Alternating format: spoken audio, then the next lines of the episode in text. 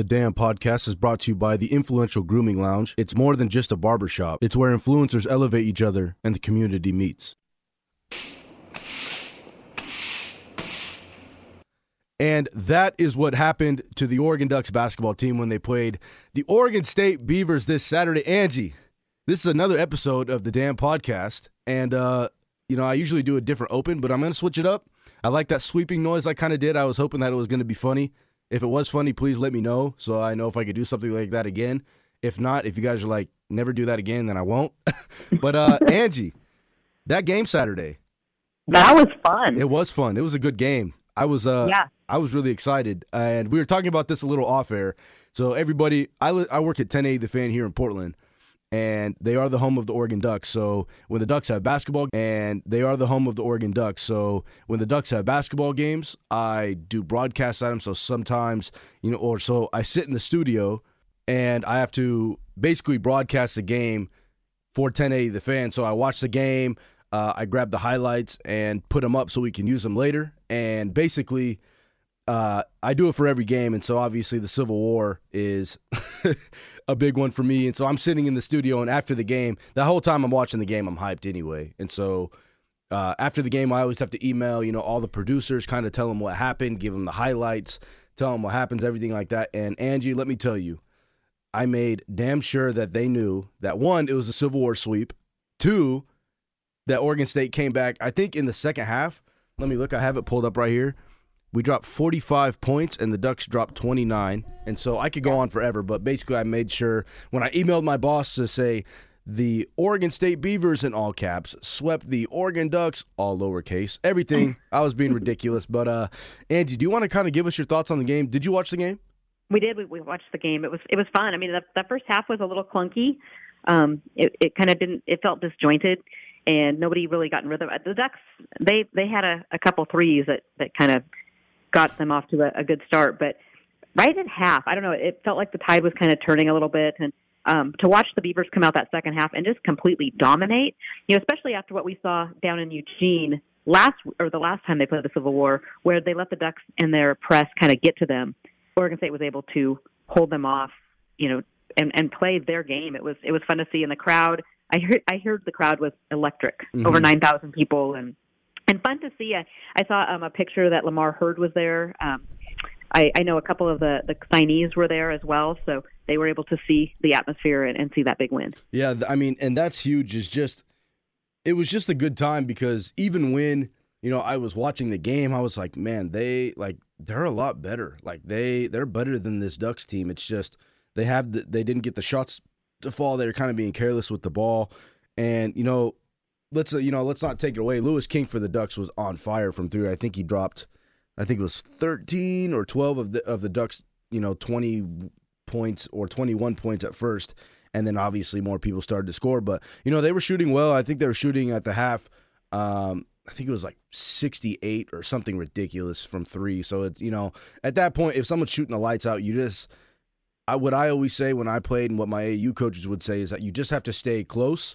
You just have to stay within striking range. And I say that a lot for football as well, but that's exactly what Oregon State did. I mean, at the half, they were only down what? They were down by one point. One, e- one yeah, point. Even though Oregon was shooting the lights out at first. And so they just found ways to stay in the game. And then the second half when, you know, obviously the Ducks aren't going to shoot seventy percent the entire game. And then obviously in the second half, everyone starts to light up.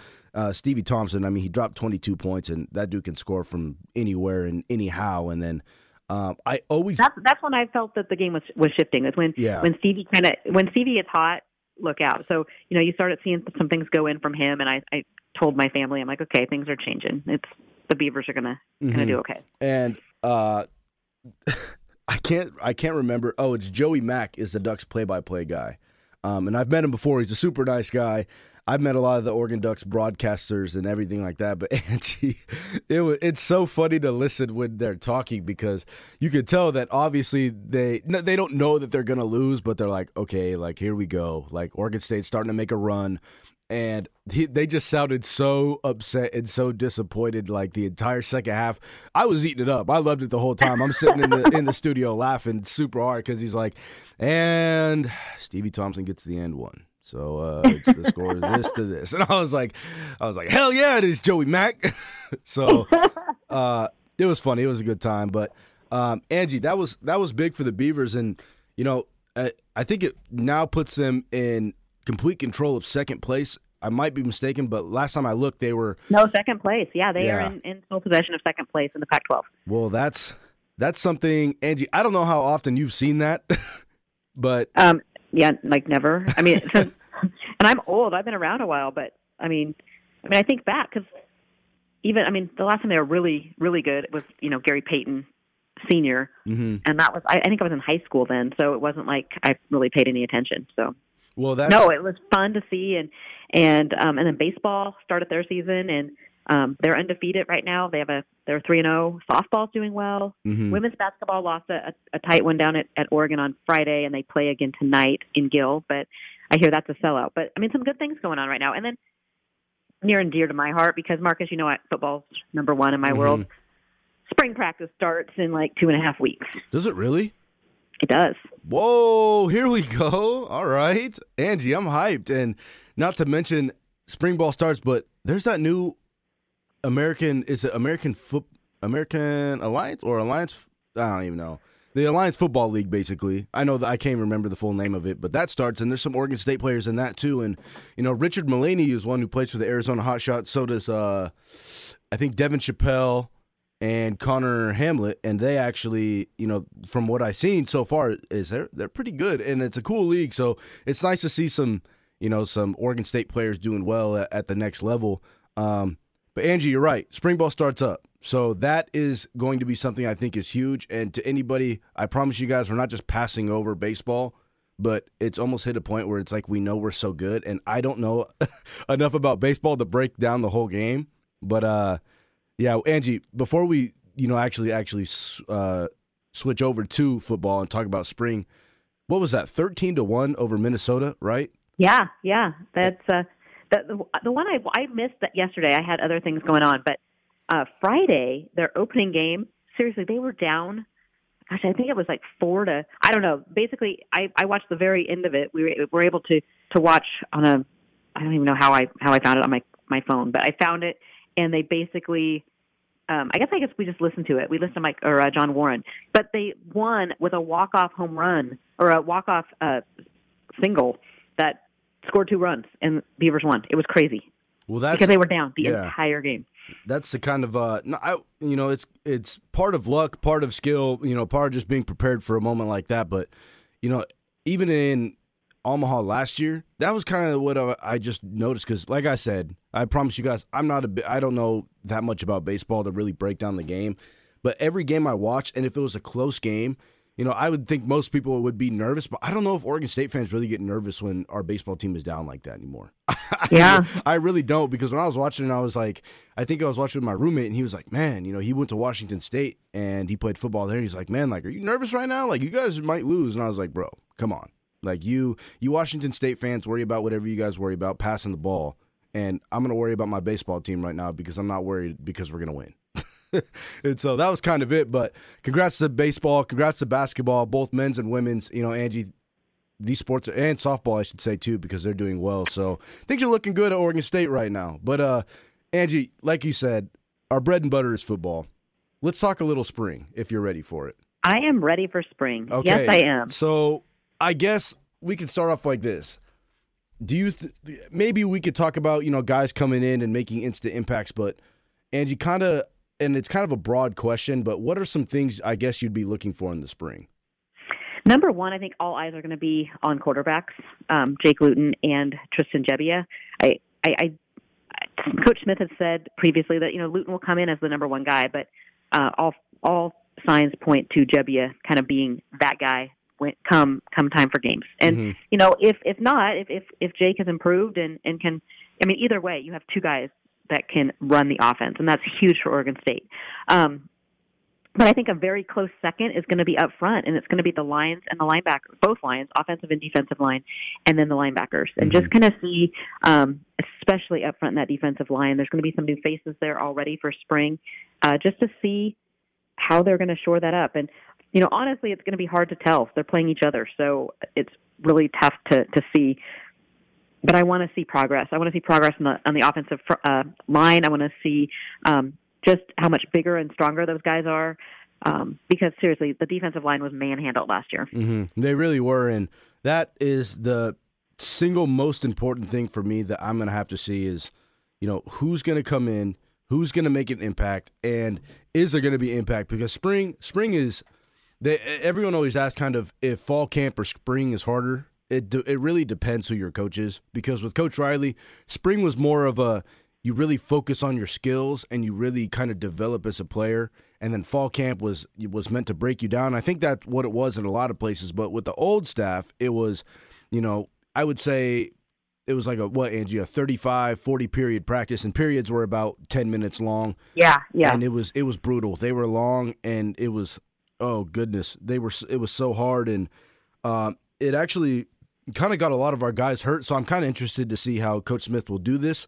But, um, I mean, like I said, Angie, the biggest thing is I just want to see improvement, and I just want to see guys compete, because I would say spring is about competing a lot and kind of putting, especially for the transfers or, or any new guys coming in, you know, this team didn't win a lot of games. They haven't won a lot of games. So I would really say no spot is safe. So yeah, say exactly. You're, you know, Jefferson or A P, they better bring their game, because whoever, you know, we know that they're, they're the one two punch, but, you know, one of them might start over the other, or if the other one is not, you know, performing well or whatever that is. But it just gives the coaches a good kind of grasp on where everyone's at and how they're going to develop them. But, you know, if I think if Oregon State and their players can take this spring extremely serious and really take the next step, you know, I think a lot of Oregon State fans are going to feel better, because – you know, now the talent's starting to come in, and it, and it's finally, you know, we're starting to see, I wouldn't say we're over the hump yet, but I think that we're starting to, we're almost to the top, right? And then from there, we can, or not almost to the top, from there we can start the climb and keep coming up, coming up, coming up, right? And then finally get to the top of the mountain where we're feeling good and we get five, six, seven, eight, whatever it is, ten, twelve wins a season. Yeah, and, and Coach Smith also brought up a big point that last year spring camp was, there were so many injuries, so so mm-hmm. many guys did not participate. So this year guys are healthy, and really give the coaches a look at how, how they're doing, how they're improving, really who's who's putting in the work, who's who's in the weight room, you know, who's putting in the extra time uh, to be ready. And then my hope going forward then is they're healthy during spring, they can stay healthy, and then we hit we are able to hit fall camp, you know, off and running, and yeah. really, really get ready for the season. Yeah, it's, well, spring camp from what I remember, geez, from what I remember, I sound old, but it was, it was so much of, and, and Angie, you, you hit it right on the head, who's really been working, because, you know, there's a lot of guys who don't take the winter conditioning serious, or they skip reps, or they, you know, they don't focus on their bodies, and it shows, because there's no way you're going to be able just to transition into spring practice regardless and be one hundred percent and feel like, you know, I'm feeling good about everything, unless you've been putting in the work like that.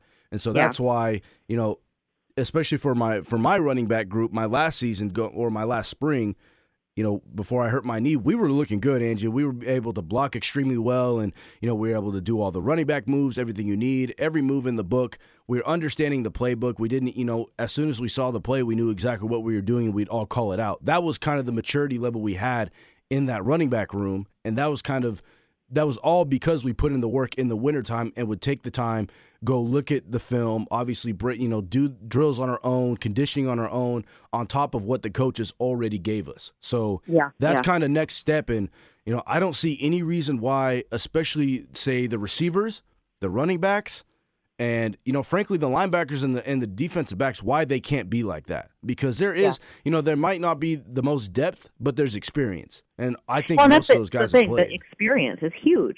Mm-hmm. Um, you know, I, I think back to last spring, and, and you know, if you remember, there everything was new. You know, mm-hmm. the players didn't know the coaches well. The coaches didn't know the players well. The they didn't know schemes as well. It was a lot of fixing culture and a lot of trying to build some trust with the players that had been shattered with the last staff. Yeah. So um, there was a lot of, a lot of things that weren't even football related that were going on. Whereas this year they should be able to hit the ground running. These players know the system. They know what's expected of them. They, you know, have been able to spend a year with the coaches and building some trust and between each other. And uh, it should, it should look different. It, it should look a lot different. Mm-hmm. And Angie, again, you hit it right on the head. It's, I feel like it's the first year in a while that there's nothing other than focusing on football, right? There's yeah, no, yeah, there's, there's no, no distractions. And, distractions. Mm-hmm, yeah.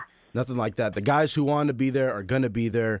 You know, guys are going to get upset. They're going to get their feelings hurt. That's just how football goes. But I think it's the first time in a while that it's no new coaches, no wondering, you know, is this coaching staff going to work? Like, is, you know, are they getting fired next season again? Whatever they, you know. Are whatever. They changing the offense? Mm-hmm. I mean, seriously. Something out there, the right? Yeah. yeah, and it's just finally focus on what we have. We have what we have. The pieces are starting to come together. Some good transfers coming in that will, you know, put us, you know, at least in a better place than we were last year, which obviously isn't too hard, but you know, it's it's a sign that things are starting to turn, and I think that's finally what we want to see. Exactly. No, I, I agree a hundred percent. It's gonna, it's going to be more football. Yes. You know, it's going, it's not all the off the field stuff and, and the fixing, but like I said, instilling, instilling a culture, um, that's, that's tough to do. And when you're basically hired and have two months to, to recruit and meet the players and start spring camp, that's a tough, tough task. Yeah, so that is. It'll be tough. Fun. Um, fans get to see the team. Uh, they'll be up in Portland. I believe it's April thirteenth. Up at um, Mountainside High School again, up um, on, in Beaverton, and then the spring game is April twentieth. So two chances uh, for the fans to, to get out and see the team, and I'm sure they haven't announced it, but I'm sure there'll be some like autograph sessions for the kids and all that too. Angie, what's up with us? Are we going to go check out some practices or what? We are. Is there we like, are, are they open to the media? Like, am I going to get like a chest bump from Coach Smith or something? Well, I, we will talk off the air because there are certain practices that are open to the media. Hey, okay, perfect. Whoa. So, so you and I are hit, hit, hitting Corvallis. Hey, and joining Carter because hey. uh, we have Carter down there. Oh yeah, Carter's our uh, Carter's the new Amy Schwartz now, huh? Yes, Carter is the new Amy Schwartz. Well, perfect, Angie. Well, if there's nothing else, is it uh, is it time for some damn questions? Let's do some damn questions. There's some fun ones I've seen today. Damn Questions are brought to you by Body of Health Chiropractic and Wellness Center. Doctor Jason Young has been the chiropractor for Oregon State Athletics since two thousand eleven. Go to your body of health dot com for more information. Okay, Marcus, let's do some damn questions. Uh, I actually have one. Um, Will, William Schulten has one for me about um, uniform reboot for, for the season. Okay. So I don't have anything specific.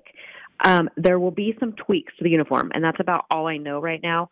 I think Oregon State wants to, um, you know, kind of make their announcement and however they want to do it. So um, stay tuned for that. But there will be some, I, I've heard not crazy changes to the uniform, but some, some changes, some tweaks. So Angie, stay tuned do you, for that. Uh, do you actually like the uniforms right now, or do you want to see some tweaks in them? I don't. I, you know, they're fine. Mm-hmm. No, I mean, I, I've really got I, – I got nothing on uniforms. I really don't care. yeah, that's uh, maybe that. I didn't was... like the, the the old sport bra ones. Yeah, I actually I, I really like the ones that they have now. You know, I really yeah. I mean, do. I don't mind them at all. The the the stripes on the sleeve might be a little annoying, but um, I, honestly, I don't mind them. My my favorite, and maybe it's just because of the time. I would love to see them try to redo um, or kind of give an update to the ones like that Coach Smith wore, the two thousand, the mm-hmm. all black. They were so sharp. Yeah, the, I, mean, I think those was... ones would be nice, too, just some nice Nike ones. Anyways, sorry, we don't anyway. want to keep going off. um, Angie, you got another question? Um, I do. Let's see. I'm going to run over to the Lodge at Beaver Blitz because there's a couple really good ones. This one cracks me up. Matt Ciafone, dude, this is a good one. Okay. Who is the biggest villain for Oregon State athletics right now? A, Phil Knight. B, Andrew Nemec. C, Larry Scott. D, Gary Anderson, E, Scott Barnes, and then um, someone else added um, Ed Ray because of his support of the current Pac twelve administration. uh, Can it, we just like have a G, all of the above? Yeah, I was going to say, it really just depends. Um, good ones. This one cracks me up. Matt Ciafone, dude, this is a good one. Okay. Who is the biggest villain for Oregon State athletics right now? A, Phil Knight. B, Andrew Nemec. C, Larry Scott. D, Gary Anderson. E, Scott Barnes. And then um, someone else added um, Ed Ray because of his support of the current Pac twelve administration. uh, Can it, we just like have a G, all of the above? Yeah, I was going to say, it really just depends. Um, I'm going to say... In a way, I would say Coach Anderson, but I don't know. I mean, I don't want to say all the above because I guess I don't really know everything. Like, I don't know really anything about the Scott Barnes or Ed Ray yeah, or anything yeah. like that. But um, in your opinion, it's, it's Anderson. For yeah. Just oh, yeah. As, as all a, up. Yeah. As that for just blowing up the program. yeah. Yeah. I mean, it really was. It was. I mean, it was on a downward tra- trajectory before he came in, and then he kind of just drove it right off the cliff. Yes. So that's that's going to be my answer. Angie, who do you got? Gosh, I don't know. I, I really, I, I'm not a fan of Larry Scott. I'll, mm-hmm. I'll say it. I, I just think that um, he hasn't done what he came in and promised that was going to happen. Um, but then at the same token, the Pac twelve um, presidents have been supporting him. Mm-hmm. And in, in my world, if you're not doing your job and you're not getting the T V contracts that were promised and you're spending, you know, a ton of money, and it's, you know, and this has been a good discussion on Blitz. You know, I think the Pac twelve and the Pac twelve in general, the Pac twelve network, they, they hang their hat in the fact that, you know, they're the Pac, the Conference of Champions, and it's and it's Olympic sports, and, you know, they win all these, which is fine, but Olympic sports don't, they don't pay the bills. Right. You, it, it's a great story, you know, and, and even as far as like Oregon State baseball, awesome story, fun for fans, but the number of fans that kind of come out and out of the woodwork because of a baseball national championship pales in comparison to what would happen if football was winning. Yeah, I mean, so um, it happens. It, it's just yeah, that, and that's everywhere, right? So, um, whereas the S E C is, is football driven, and that's you know, that's where they're spending their money, and that's what's bringing in the money. The Pac twelve has chose a different route. It doesn't seem to be working. So I guess I'm going with the, the Larry Scott and the presidents. Yeah, for uh, for supporting him. Yeah, Angie, you make you make a really good point. Is just. You're right. I mean, we, we I think we really hang our hat on the Conference of Champions and everything that entails in that. But you're right. I mean, I mean, does anybody really care if somebody wins a water polo championship? Right. No. I right. mean, U S C might think it's cool that they've won, or Stanford swimming and diving, or you know, and, and Oregon State, it's it's great. You know, gymnastics is doing well, baseball, um, women's basketball. But at the end of the day, the it's, number of fans that watch that, tune into that, or who even It's a it's a blip on their radar is is so much smaller than the exposure and the amount of fans that would come out for football. Mm-hmm. Yeah, that's just, I mean, you're right, Angie. I don't really know if I need to add anything because you just hit it right on the head. So that's me, and I'll probably make enemy. I mean, we've had a really good discussion on Beaver Blitz. One of the questions I posed um, this weekend was, would you trade a women's basketball Final Four or the national championship in baseball for a Rose Bowl appearance for football? Oh, gosh. To me, To me, that's a no-brainer, right? Yeah. Yes. Night and I mean the and it's taken a lot of turns. A lot of people are taking, you know, no, you know that, and it has nothing to do with money spent or anything else. I'm looking at it purely as a getting fan base excited, getting the fan base fan base involved. It would be, you yeah, know. So yeah, anyway, there, there's huge. a question to ponder for for our listeners. Yeah, Angie. So that you know, that's a really good. Do you want to say it one more time, just so everyone knows the full question? Yes, okay, so the question I, I asked the members in the lodge is, would you trade a national championship in baseball or a Final Four in women's basketball for a Rose Bowl appearance in football? Whew, that's a tough question. I, I, you know, I'm just going to give my quick answer. I actually don't think I would. I don't Really? think so. Just because I'm I'm kind of a guy, as you, as everyone who listens to this constantly knows, is that, you know, I, I put it more on the players more than I put it on the coaches and everything like that to be good. So I think if it's – I guess I, I'm going on a way different direction, but I don't think I would because I really think the baseball team and the women's basketball team, all their players, their coaches, everything, they earned it. So I think the football team would have to earn something like that. And until they do that, I can't really see it happening. And, you know, I guess I shouldn't say I can't see it happening. Maybe I just took a way wrong turn, but, but I'm just going to go ahead and say no. I don't think I would. Got it. Okay. So here's one a good one for you. Um, this is Go Beavs on Twitter. Asked, with Gums, Iden, Whitley up front, and Roberts, Tago, um, Anjay, and, Rish, and, and Hamilka, he goes, that's a solid three four D. Who are you most excited to watch and will believe, and believe will make an amazing impact? Mm. And we also can't forget Evan Bennett. I think he Evan Bennett. Yes. That is that is your dude, man, right there. That he is, is your dude. I I just like, you know, I really think that, that our defense will, will improve if the guys, because it's not like a it's not like a talent thing for them. It's just knowing their assignment and being in the right place that they need to be. Like, if you're one gap over as a defensive lineman, then you're going to open up a hole for somebody to run or somebody to run like a ninety-yard touchdown. That's really just how football is. But um, I would, game of inches. Yes, I would say I'm most excited. Maybe Whitley. I think it's going to be Whitley, Whitley because watching his film and breaking it down, I'm super excited for the transfers. I already know what they can do, but I really want to see think about it because Whitley was an All-American at JUCO. So if he mm-hmm. could bring that to Oregon State, at least being an honorable mention guy at defensive line, that's gonna that'll make our defense soar way, way, way higher than it was this last season. Just because it's, I mean, we just had almost no help from the defensive line, which then impacted the linebackers because, like we've said before, it's too hard to read, you know, a play if I don't know if they can't see nothing because everybody's already in their face and the ball carrier just runs right by them. Yeah, yeah.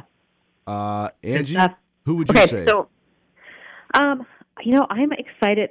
I'm I'm, I'm going to go with Bennett. Mm-hmm. Like you, I the transfers I think are already going to be an instant impact, but I think we're going to be surprised with Bennett. Yeah, perfect. Just, he comes from a huge program. Um, has you know they won a, a state title, so I, he has that winning mentality. I, I'm excited to see what he can do. Mm-hmm. Angie, do you have any so more here, questions for us? I oh, do. Yes? Okay. Buxton eighty-nine in the lodge asks.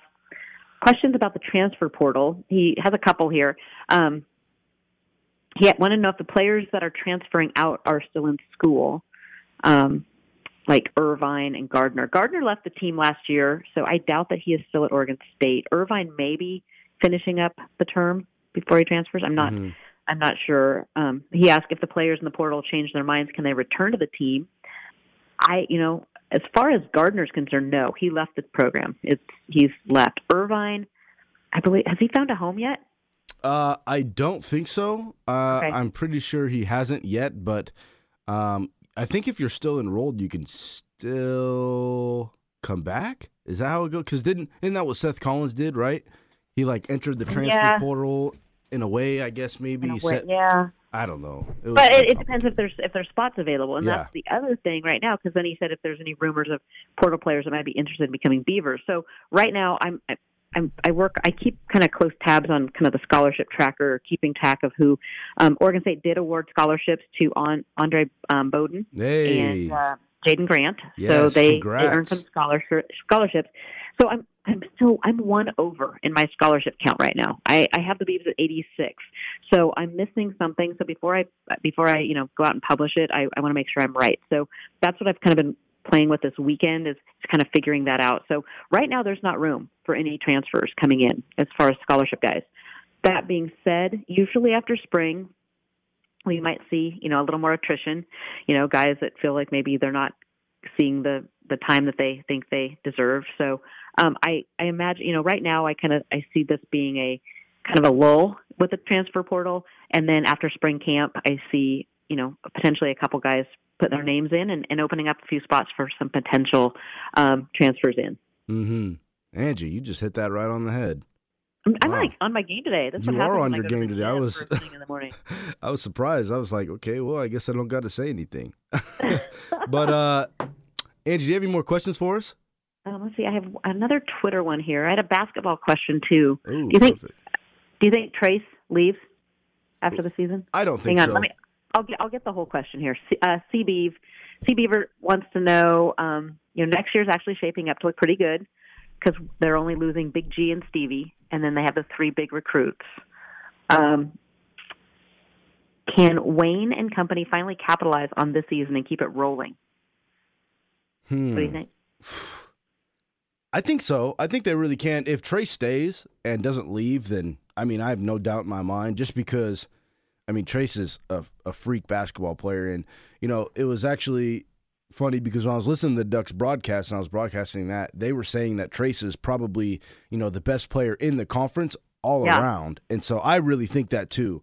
So, you know, there's times where people think he's inconsistent. Maybe the Beavers play better without him. But in my opinion, they certainly don't just because the best player on the opposing team is going to guard him regardless. Yeah, you know, best exactly. players go against best players. And so when that's the case, then worst comes to worst, you take a, you take out their best defender and let someone like Stevie go to work. And I think that's yeah. kind of what happened with the Ducks, and that's kind of what they did.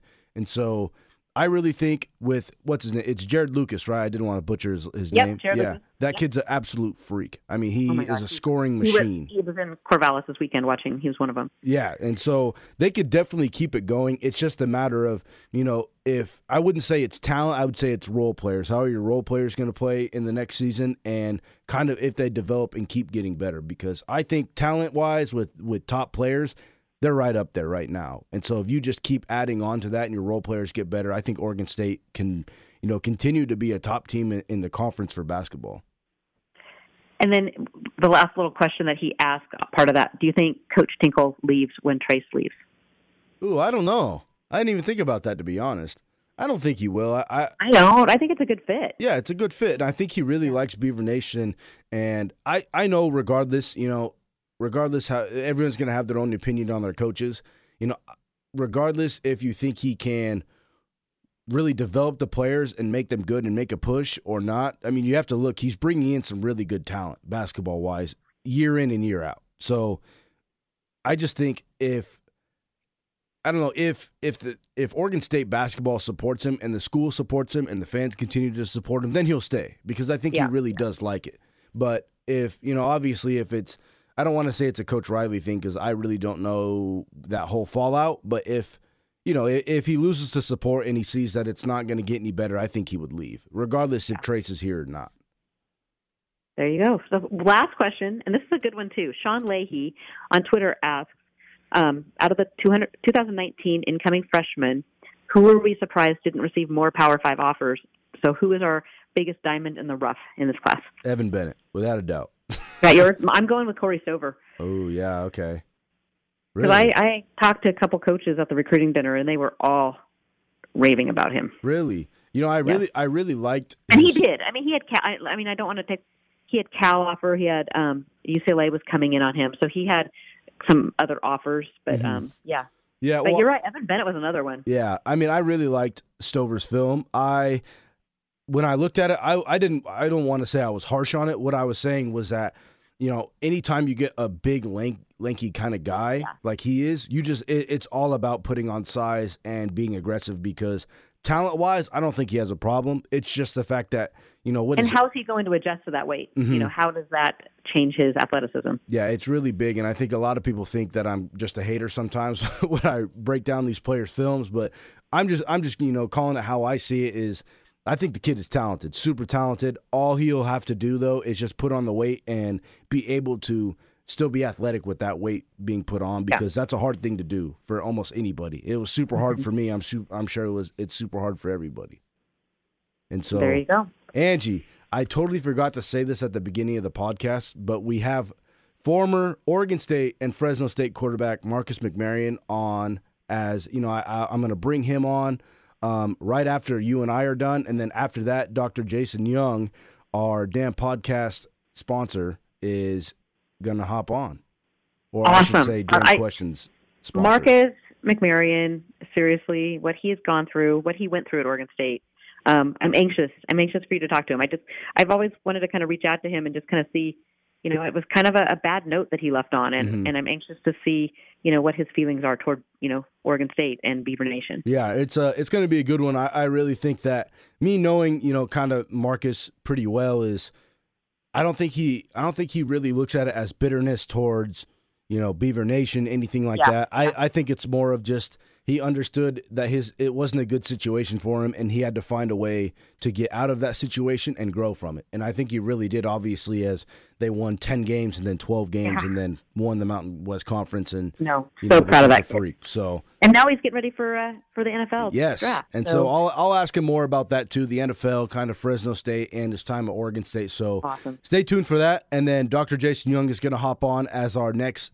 podcast guest. That is a listener. And so he's really going to talk about whatever he wants. I'm kind of just going to let him go and, and kind of right. go off. So I love having listeners on. Yes. And I apologize. I hyped up having Dan Fouts on, but he was out of town. And so when you're a, you know, a N F L Hall of Famer, you know, we kind of have to, we kind of have to adjust to him. But so he, he will come on. He will, I, I have he to... will come on. He, he has, you know, he said that he's really excited to hop on and he wants to hop on. So um, just look forward to that. So I think hopefully we'll shoot for next week. We'll have him. Um, I'm hoping we'll have you know, Tanner Sanders, who was basically an all-sport athlete at Oregon State, and his dad, I think it's Scott. Is it Scott? Scott, yeah. Scott, yeah. He's going to hop on. He played linebacker at Oregon State back in the day. So we, we got some good guests coming on in the next couple of weeks. So, um, Angie, if you don't have anything else, then we're going to switch right over now to uh, Marcus McMaryion. Awesome. All right, Angie, thank you. Cool. Thank you, everybody, for listening to this second half of the Damn Podcast with your host, Marcus Greaves. Now we have a special guest on. We got former Oregon State and Fresno State quarterback, one of my good friends, Marcus McMaryion. Marcus, we appreciate you hopping on, my man. Yeah, no doubt, man. Appreciate you having me. So, uh, I mean, everybody knows you had all the success in the world at Fresno State. Uh, you know, us at Oregon State, Beaver Nation, we were, you know, we were excited for you. We were happy for you. Kind of just talk about well, Oregon State did for you in a way that, you know, kind of led you to that success, whether it was overcoming adversity, whether it was, you know, just finding your love for the game even more. Kind of just talk about what Oregon State did for you in your game. Yeah, I mean, one hundred percent. I mean, the success factor obviously didn't play a huge role in it at Oregon State. We struggled a little bit here and there, but, I mean, it definitely taught me a lot of growing pains going through stuff I went through at Oregon State. And, I mean, coming to Fresno State, a lot of the guys here were kind of going through the same thing. So, I mean, when I kind of got here, I mean, the guys were kind of welcoming me. I mean, I was going through losing seasons, but just at a different school than they were. So it kind of helped me mesh with the guys as soon as I got here. But as far as Oregon State, I mean, I think I just really learned a lot about myself. And, I mean, being in uh, in the environment I was in, just really going close to my teammates and just really uh, just really finding my love for the game. So, I mean, it was definitely a, a great experience. I don't regret anything about it at all. I mean, Oregon State definitely shaped me into the person I am today and allowed me to have the success I had at Fresno. And that success you had at Fresno, kind of talk about that, because if I'm not mistaken, you guys won ten games and then eleven, right? Was that it? Uh, yeah, so we won. We went ten and four the first year I got here, and then this past year we just went finished twelve and two. Man, that's crazy. Just talk, kind of talk about that, man, because you know we, uh, especially me, and you know all, you know obviously we used to be teammates. All of us on, on our team kind of knew your talent and knew what you had. And, and, you know, I always tell this story where, you know, we're, we're down, what was it, two years ago now in the Civil War game. And I remember you kind of told us, hey, man, let's go. Like, I'll put this on my shoulders. You know, we're going to do this. We're going to win this game. And I tell that story all the time to the listeners, and they really love it. But, you know, kind of talk about your leadership role at Fresno State. And just, in a way, just talk about what Fresno State did for you and how you guys had so much success. Yeah, I mean, I think it just kind of, like you said, it's just an example of being a leader. I mean, I've always been, I mean, I speak when, when you need to speak. I think uh, being a leader, it's not necessarily being the guy who yells and screams all the time, but really stepping up and speaking when the, when you know the team needs you to speak the most. So I think just being able to bring that leadership to Fresno State, I mean, they had some great leaders here already. Like I said, guys that have been through a lot. The year before, they went through a a one and eleven season, so they're they're definitely struggling, and they're ready to, to kind of get the program turned around. So it helped me. I walked into a great situation. I mean, Coach Tedford's a great coach, and kind of really just he gave me the keys to the car, honestly, and just kind of let me. I haven't really felt that that kind of love since I came out of high school. So really feeling that love from the coaching staff really allowed me to kind of just be the best version of myself. Yeah, that I mean, every time we watch, you know, every week, week by week, we were watching and and. You know, especially me and Angie, we would always talk about it like, man, just imagine if he stayed. You know, obviously the, the circumstances, wherever they were, and, you know, God had a different path for you. But, you know, let's uh let's flip it to this. You know, there was a, there was plenty of games that I watched, and I, there was plenty of games that I watched you play, and I was like, man, like this kid, you know, he's he's obviously next level. He, he could be an N F L quarterback, no doubt. C- kind of talk about what was your favorite game this last season, or I guess at Fresno State. We could talk about that. Yeah, I mean, uh, I'd say one hundred percent. I mean, it was just winning the Mountain West Championship. Cause, I mean, I don't know how much uh, the Oregon State fans know about the Fresno State Boise history, but that's kind of like our Civil War at Fresno State. I mean, that's definitely some bad blood between Fresno State and Boise State.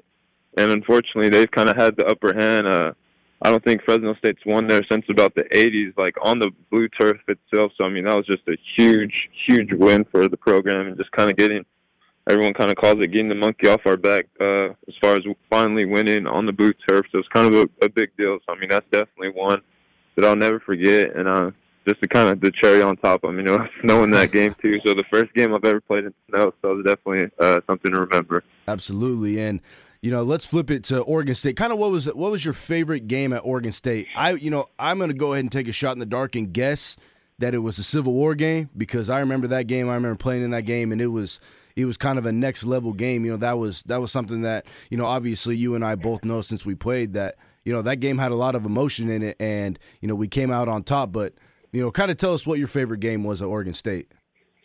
Uh, yeah, I mean, I think that'd definitely be kind of the staple staple win in my career at Oregon State. I mean, just the way I was able to finish. I mean, but really the whole second half of that season, I mean, we kind of put a beating on Arizona. I went for five touchdowns that game. Uh, we played well against Wazoo. We should have pulled that win out. I mean, just really the whole second half of that season was kind of one to remember, but being able to kind of just finish on top, uh, winning that Civil War game. I know how much it meant to all the all the dudes that were from Oregon. I know Ryan, Ryan, Jalen, all those dudes talking about the five oh three representing. So, I mean, I remember, I remember all that stuff. So, I mean, I know how important that was to all the dudes that were from Oregon, and just really all the Oregon State fans. So, I mean, that's definitely one of my my favorite memories, just being able to do it. I mean, it was raining, all that stuff. It was kind of like a movie scene. So, it's definitely something I'll never forget. Storm rushed the field, and it was definitely a good time. Absolutely. And Marcus, kind of last topic real quick. Uh, so obviously, you know, being the talented player that you are, you're shooting for the league, and, you know, you have, uh, you know, from almost everywhere I've seen that you have a pretty good chance of, you know, making a good impact, or at least, you know, getting a shot, which not a lot of guys get that shot. Uh, kind of talk about what that means to you right now, and, and kind of the things you're doing in order to prepare for maybe, you know, the combine, maybe the draft, whatever that may be.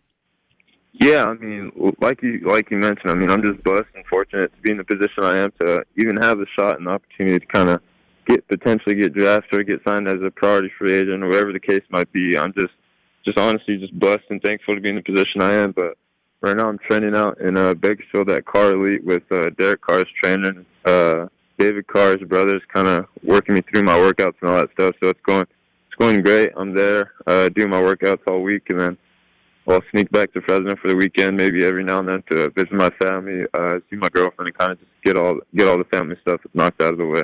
Absolutely, man. I know it was quick just because we know you're busy, but, hey, we really appreciate you, Marcus, hopping on just for a couple minutes. Hey, is there any last things you want to say to Beaver Nation at all? Just because, you know, I would say none of us have really heard from you a lot, because we know, you know, obviously schedules haven't been matched up and you're busy, but you have any last words for Beaver Nation?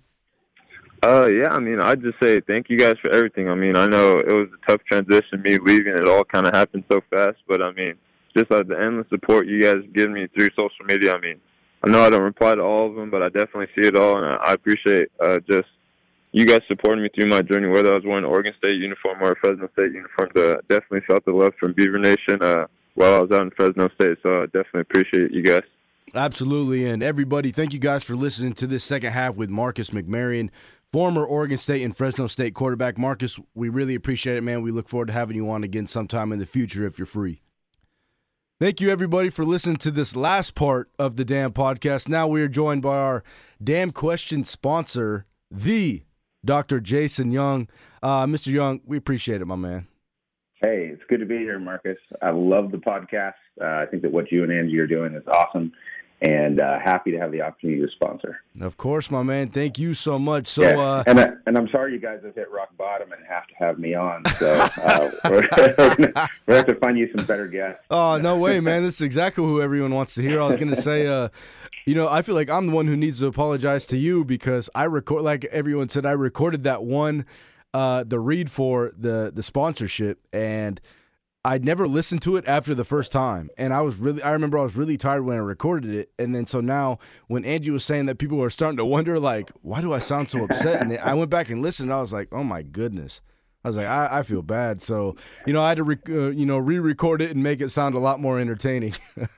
Yeah. But no, uh, man, it was it was great. It stood out. So, hey, yeah. Perfect. Well, let's just get right into it, my man. I mean, sure. You are, like it always says in the read, you know, you're Oregon State's, you know, real chiropractor. So kind of just talk about what it's like to work for the athletic, you know, programs in general. Sure. So uh, first, let me start with a disclaimer. Um, just uh, like if I mention the names of any athletes or anything like that, uh, please don't assume that that is a patient of mine, uh, just because everybody's entitled to, the, entitled to their confidentiality. But I get the opportunity to uh, be around the program a lot and talk to a lot of different people. And so just because I, t- I talk to somebody doesn't mean they're necessarily a patient. Um, But uh, yeah, so I've been I've been working with Oregon State since uh, two thousand eleven, and uh, it's a it's a huge opportunity, a big honor. I, I believe I'm the first uh, chiropractor that's, that's worked with the program, and it's really great because um, if you are a college athlete and you're going to uh, eventually go to the next level, there's chiropractors working with um, all the N F L teams, uh, Major League Baseball, basketball, all of it. So it's a really good opportunity to uh, kind of introduce uh, serious athletes to what uh, some of the things that they'll experience at the next level. So it's good. Man, that's crazy. And is it – because I remember even when I was there, you know, I had a couple uh, appointments with you all the time, and I was like – I remember I was always nervous. I sat down, and you were like, all right, you ready? Like, we're going to, you know, you know, pop your neck, pop your back. I was like, yeah, man, let's do it. And I'm telling you, the, ne- the neck always gets me, man. I was like – You're like, all right, you ready? And I was like, yep. You're like, one, two, and then do it on two. And then it just, I mean, it scared it scared the shit out of me. I'm not going to lie. I was like, whoa, whoa, whoa. And I was like, man, am I like, can I move? But no, man, it, it was great. And, you know, I don't think enough athletes, I don't know how many, I can't remember how many of us thanked you. I know for a fact I did because I don't know what it was, man, but that that stuff is magic. It's, I mean, it it really, it really, I don't want to say put me towards the next level, but it's just a part of taking care of your body that I don't think a lot of athletes really do and really understand until you hit kind of an older point like I did, where I was a more experienced guy in the program, where I was just like, man, like I looked forward to that every single week. I was so ready for it. I was like, this is exactly what I need. And, you know, so if if they don't tell you, I'm sure they do, yeah. But if they don't, I want to say personally thank you for all that, because I know well, for yeah. a fact we appreciate it. Well, thank you for that. Yeah, um, and I do get it. I get guys who try and sneak on my list and everything. And, you know, it's interesting that you bring bring some of that up because, uh, you know, it's one thing that I that I notice is that, I mean, you can always tell the guys who, who are ready to have a, a big year or uh, they're looking at the next level because uh, they approach their, like, daily habits, their health and everything with like another level of care. Like if I could just go to your um, your patented uh, cool guy rant, cool guy on campus rant. So, I mean, there's there's some of these dudes who, you know, they're playing in the N F L now, they're playing Major League Baseball now, uh, they're playing in the N B A, and uh, you could just tell that they were going to do it because uh, they took really good care of themselves and they approached it like a professional. Um, and you can tell the guys who aren't serious, right? Mm-hmm. Because there's some of them that, uh, like, oh, I'm going to miss an appointment or I'm going to stay up late or, you know, I don't care what I eat. And, and you could tell. And, you know, just one of the things that's been most impressive, uh, in my time at Oregon State is I think it's really easy for fans because I'm a fan. And that's why all this is so thrilling to me is because at the, at the end of the day, like I'm just a huge fan of, of Oregon State. I grew up in Corvallis. And so, Uh, this has always been my team. Um, but I think that it's really easy as a fan to, like, look at these kids and you just put, like, a really high level of expectation on them. And you forget that you forget that athletes are people, you know. Yeah. And so uh, a lot of them, it's their first time away from home. Um, they don't have the support system that they had. And, uh, and they're trying to make their way. And I think one of the most impressive things about uh, some of these guys, like uh, you remember Villy, right? Yep. Jordan Villeman. That guy, every time you saw Jordan, he would see a teammate and he had a hug for him, mm-hmm. right? Absolutely. And and he was always always checking up. And, you know, like once goes, hey, what's up, what's up? And Jordan would always ask, hey, are you okay? You know, how you doing and mm-hmm. everything. And it's just really impressive the level of care they take. And, you know, those uh, those are guys that – that, you know, take it to the next level too. And uh, it's just is really neat and inspiring to see like the level of heart that a lot of these athletes have and, um, you know, winning, losing, uh, whatever. But uh, I mean, it's, it's, it's really great and it's thrilling to, to be able to be around so many great people. So, yeah. And, and to, you're right. I do rant. I do have that rant of cool guy, but you know, I, it's a good point that you say it because I always refer to it as, you know, doing the extra work and whatever that may be for most of the guys or most of the time it's, you know, studying extra in the playbook, getting extra work in on your own time. But, you know, you're one hundred percent right because I think what finally put me over the top and, and made me realize that, you know, once I finally got a starting position or was in a chance to take that starting position, I think what got me to that spot was being able to take care of my body and understand, you know, when I need to take care of my body. Because a lot of the time, you know, it's okay, I start off doing this. I, you know, I'm, you know, I'm athletic. I'm young. I feel, I feel good. And then, you know, you go through a spring practice or a couple spring practices, or you go through a fall camp, and you're like, whoa, you yeah, know, right. I, I need to take care of my body, and right. you know, just, and it's not even for football either. And you know, obviously, right. you could say this too, but I'm sure all the athletes that go to you appreciate it, because you know, taking care of your body is, I would say, half the battle is is just understanding foot, you know, sports and what sport you do, but the other half is taking care of your body, because most of the yeah. time it's it's injuries that end people's careers compared to mm-hmm. you know uh, you know maybe grades or whatever that is. Well, and and, and you're right, and, and it's not just your sports and your body and everything like that, but it's also like guys who are taking care of the academics. Like you look at a guy like Timmy Timmy Hernandez, mm-hmm. right? Who uh, he was academic All-American. Um, he's a really good athlete, really fun guy. That's a dude who uh, he's going to make it. You know, I don't know. I don't know if he's going to be a professional athlete, uh, but uh, but he's going to make it in life, because uh, the guy's got a real professional attitude. Brandon Cooks was like that. Mm-hmm. Um, uh, Storm Woods was like that. And you, uh, uh, Sumner Houston is another guy who's like that. And there's guys who uh, every aspect of their life, they're taking care of it. It's one thing that makes me really excited about the football draft class coming in is uh, I hear that, you know, Coach Smith is looking for uh, for guys who are cerebral, who who are good students of the game, who are good students in general, because, you know, uh, you only get to play sports for so long, right? Absolutely. Um, I don't care who you are, and so it's just it's just about being committed to to yourself and taking care of things overall in life, and that's one of the th- great things about Beaver Nation is uh, uh, Beaver fans want the character guys, right? Mm. We want the guys who, uh, you know, they're going to be great on the field, but you know, we're going to get to see you years later, and you're going to be involved in your community and doing big things, because that's that's the Beaver Nation way. And if if you didn't know that, um, that's just what I'm saying. Like, I'll coin that phrase. It's the Beaver Nation way, right? Mm-hmm, so they, absolutely. You're going to go on and do big things in your life, like you, you know. I, I hear you own the radio station now. Is that right? Or and, uh, and, and, isn't Angie one of your employees? Yeah. Right. Yeah, she basically is. I mean, hopefully she yeah. doesn't come back and listen to this, but if she's not listening, then absolutely she is one of my employees. Right. But, but yeah. you know, we really appreciate it. And, you know, we unfortunately don't have a whole lot of time, but we I have to ask, because you were there and yep. you were at that Civil War game, mm-hmm. and just kind of kind of give us a breakdown from a fan's point of view, because I didn't unfortunately get to be there. And I say this, you know, earlier in the podcast is that uh, I, you know, ten eighty The Fan here, this radio station, is actually home of the Ducks. So most of the people here are huge Duck fans. So anytime uh-huh. there's, you know, obviously a Civil War game, no matter what it is, and the Beavers win, trust me, I, I make sure to rub it in. And, you know, I, I already told the story earlier, but basically long story short is uh, there is a, you know, I, I broadcast the games, and a- after every game, you kind of have to send out a mass email to all the producers, kind of telling them the highlights, everything that happened. And, you know, as soon as that, ha- you know, as soon as we won, one, I sent them a picture of a broom. And then two, I just, you know, kind of broke it down. I was like, you know, this guy did good for the Ducks, but overall they couldn't overcome, you know, the most dominant team in the Pac twelve, the Oregon State Beavers, and whatever. Obviously, just gave them a hard time. But kind of just break it down for us real quick of, of what sure. the atmosphere was like.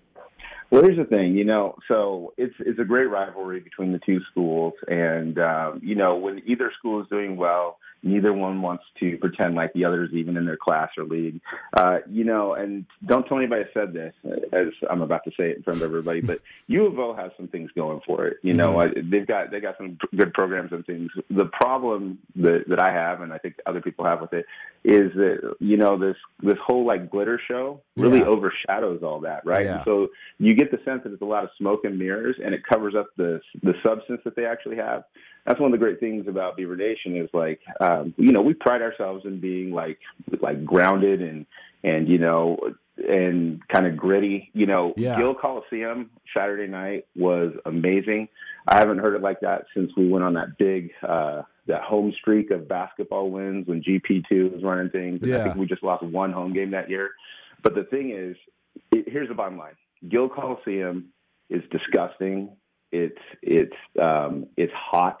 It's um, it's it's probably not safe to be in, and it's just absolutely wonderful. Absolutely. I mean, it's it, yeah, it's a it's a great home court advantage.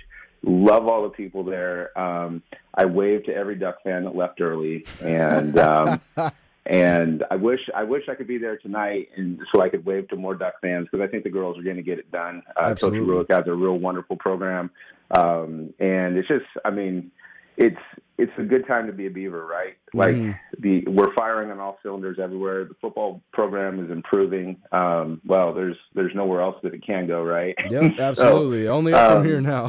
Yeah, I uh, baseball just won five to zero, you know, so we're starting out uh, undefeated, and I, you know, I couldn't be more proud to be a Beaver. So. Absolutely, and Doctor Young, we unfortunately ran out of time, but we're gonna have to get you back on, because that was sure. that was actually really entertaining. So hopefully in the next couple of weeks, uh, I think next week we're kind of packed. Hopefully Dan Fouts will hop on this upcoming episode, because he was out of town this last episode, so.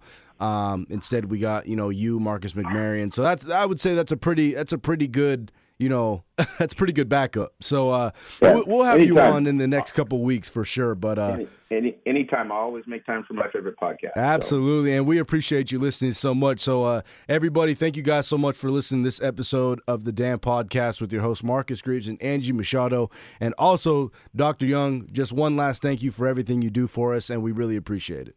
You got, go Beavs.